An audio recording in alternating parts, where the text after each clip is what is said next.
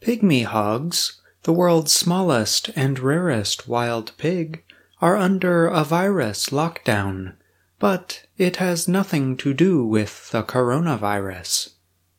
Officials in India are restricting the movement of pygmy hogs because of the country's first outbreak of African swine fever. There are nearly 300 pygmy hogs living in the northeastern state of Assam. But scientists fear the virus could destroy these rare animals. Adult pygmy hogs are very small. They grow to a height of about 25 centimeters. Pygmy hogs were thought to have died out in the 1960s. But over the past 20 to 30 years, a captive breeding program and other protective efforts have increased their numbers. There is no vaccine or cure for the disease that has already killed over 16,000 domestic pigs, said Pradeep Gogoi, an Assam state official. Domestic animals are bred and trained to accept the care of human beings. Officials confirmed that African swine fever reached India on May 18th. Scientists restricted entry to the pygmy hog breeding centers and took other steps, said Parag Deka. He heads the Pygmy Hog Conservation Program. The program is a project led by Indian officials the Britain based Durrell Wildlife Conservation Trust, and a local not for profit group.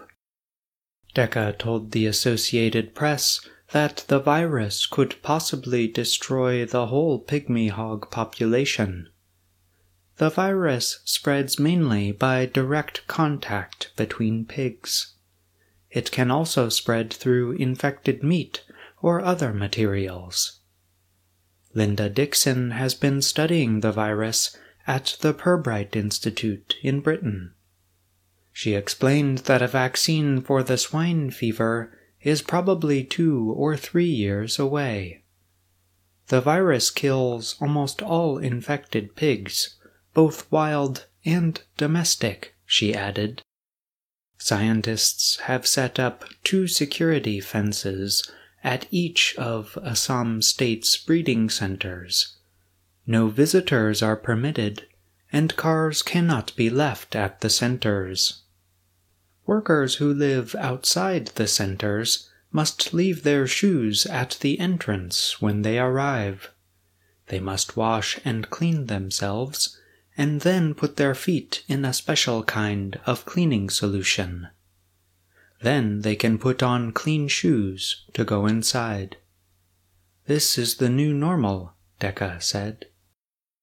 Pygmy hogs are among the few mammals, and the only pig, that build large nests out of dried grass. They live in these nests in families of four or five. The virus threat also means a change of diet for the rare pigs. While these animals still eat fruits and grains, they cannot eat vegetables that grow underground. This is because the virus survives longer in soil. Keeping the pygmy hogs and the breeding centers secure is especially important now, Deka said. He noted that officials say that the virus has already begun spreading in wild boars in the area making the disease more difficult to stop. Deka says that because of economic issues, money has become a problem. Some aid groups said they no longer have enough to give aid. The result is that it is difficult to find money for new security measures and employee training. I believe that when you make a change, it will be hard in the beginning, messy in the middle, and good at the end, he said. Right now, we are between the hard and messy stage. I'm John Russell.